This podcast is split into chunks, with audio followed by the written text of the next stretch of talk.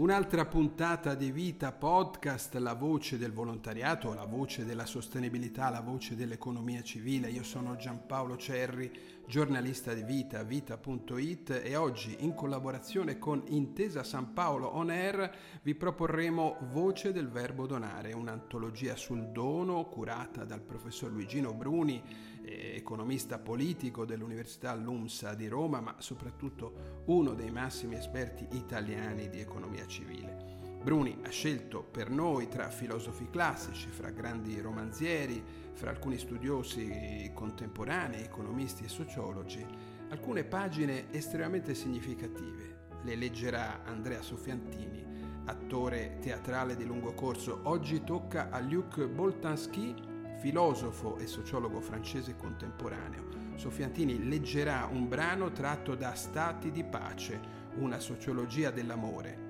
edito in Italia da Vita e Pensiero.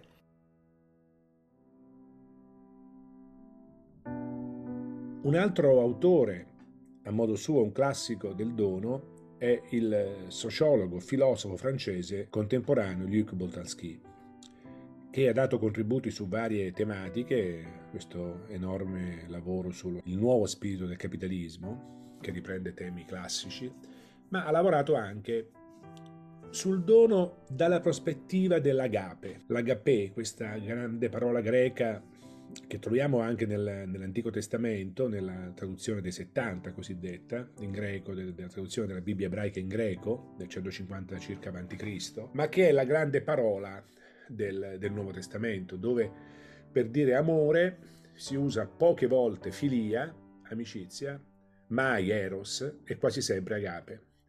E quindi questo questo amore agape, eh, Boltanski ne ha fatto uno dei temi della sua ricerca, con una nota particolare, che è anche problematica, diciamo, all'interno della riflessione sul dono. Per Boltanski il dono espresso come agape non ha bisogno della reciprocità.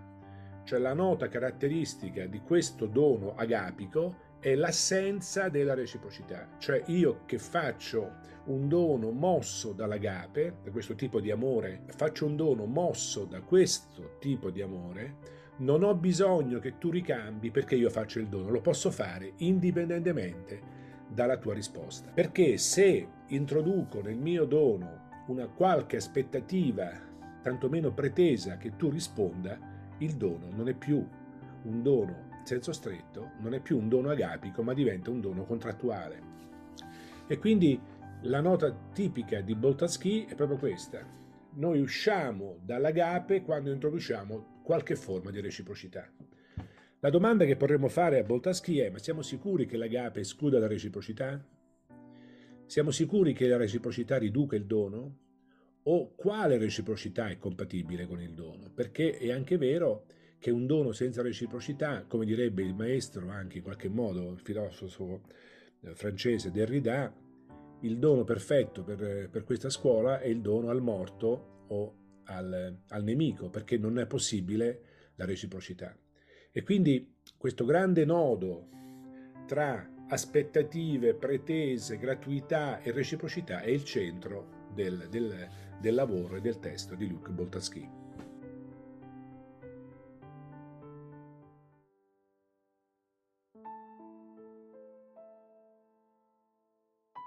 Diversamente da altre concezioni dell'amore, l'agape possiede proprietà particolari, la preferenza del presente, il rifiuto dell'equivalenza, l'assenza di anticipazioni. Attenendoci al nostro programma, dobbiamo ora cercare di precisare in quale misura la nozione di agape potrebbe essere messa in opera nel campo della sociologia e la natura delle azioni sulle quali potrebbe apportare un chiarimento.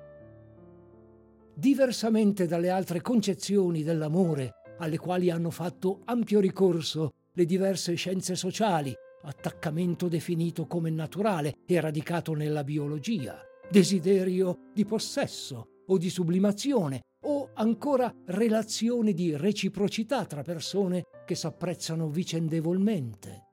L'agape possiede proprietà particolari, come la preferenza accordata al presente, il rifiuto del confronto e dell'equivalenza, il silenzio dei desideri o ancora l'assenza di anticipazioni nell'interazione che l'allontanano dai modelli sui quali le nostre discipline sociali, economia, sociologia o psicologia si basano di solito.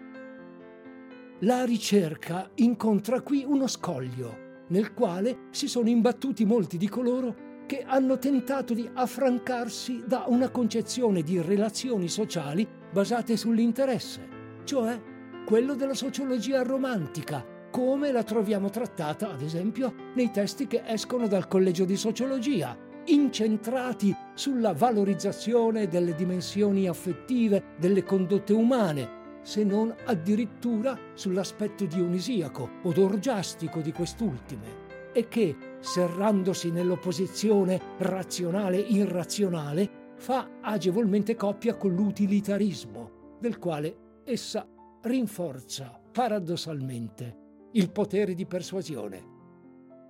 Il nostro primo compito consisterà dunque nello sviluppare un po' più diffusamente l'utopia di un mondo nel quale tutti sarebbero immersi in stato di agape e nel cercare di precisare a titolo di esperienza mentale il genere di equilibrio al quale un tale mondo potrebbe tendere se, per quanto sia lontano dalla realtà che conosciamo, pure non è assurdo.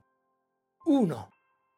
In un mondo sotto la legge di Agape, nel quale le persone allontanano da sé il desiderio e ignorano la giustizia o la grandezza, ciascuno è a turno e quindi in modo circolare protettore di chi incontra.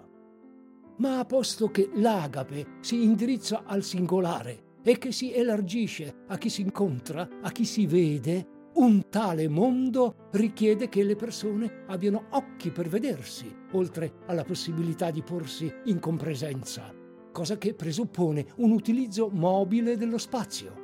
Per incrociarsi, le persone non devono serrarsi in cerchi chiusi di interconoscenza, ma spostarsi. 2. Questo mondo è al riparo dall'angoscia poiché da una parte ognuno, rinunciando al giudizio, esenta gli altri dalla prova che è a lui stesso evitata, e dall'altra, non anticipando risposta, si risparmia l'ansiosa attesa del ritorno. Fuori dalla prova nessuno conosce la propria forza, né la propria debolezza.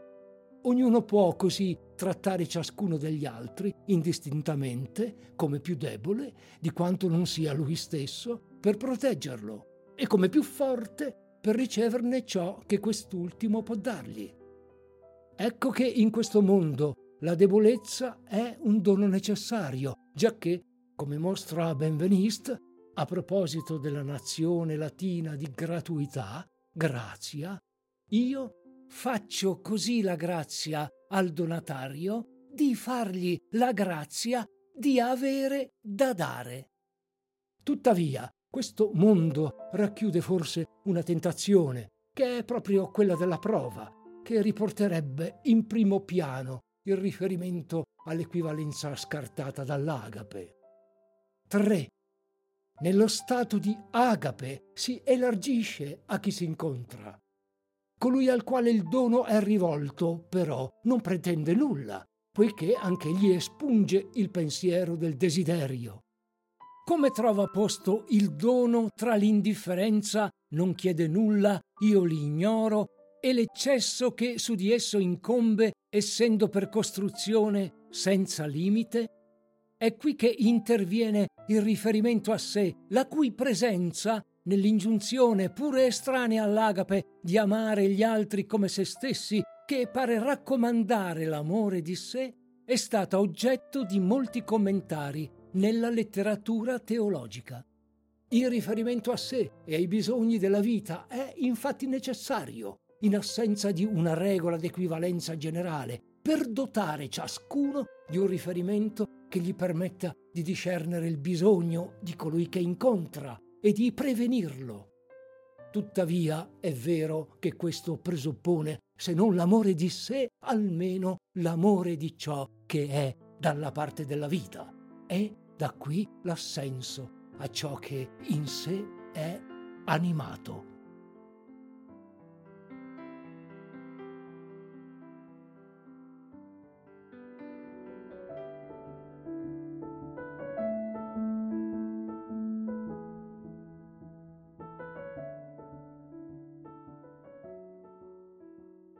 E dunque Andrea Soffiantini ci ha letto un brano tratto da Stati di pace, una sociologia dell'amore edito in Italia dalla casa editrice Vita e Pensiero, uno dei brani che il professor Bruni ha scelto per noi in questa antologia sul dono. Siete infatti su Voce del Verbo Donare, il podcast realizzato da Vita, vita.it per Intesa San Paolo On Air. Nel prossimo episodio il professor Bruni e ancora la voce di Soffiantini ci porteranno alla scoperta di Marcel Enaf, filosofo francese contemporaneo. Grazie dunque a Riccardo Bonacina per la supervisione a Sergio De Marini per il coordinamento. Da Giampaolo Cerri di Vita, vita.it, un cordiale a risentirci.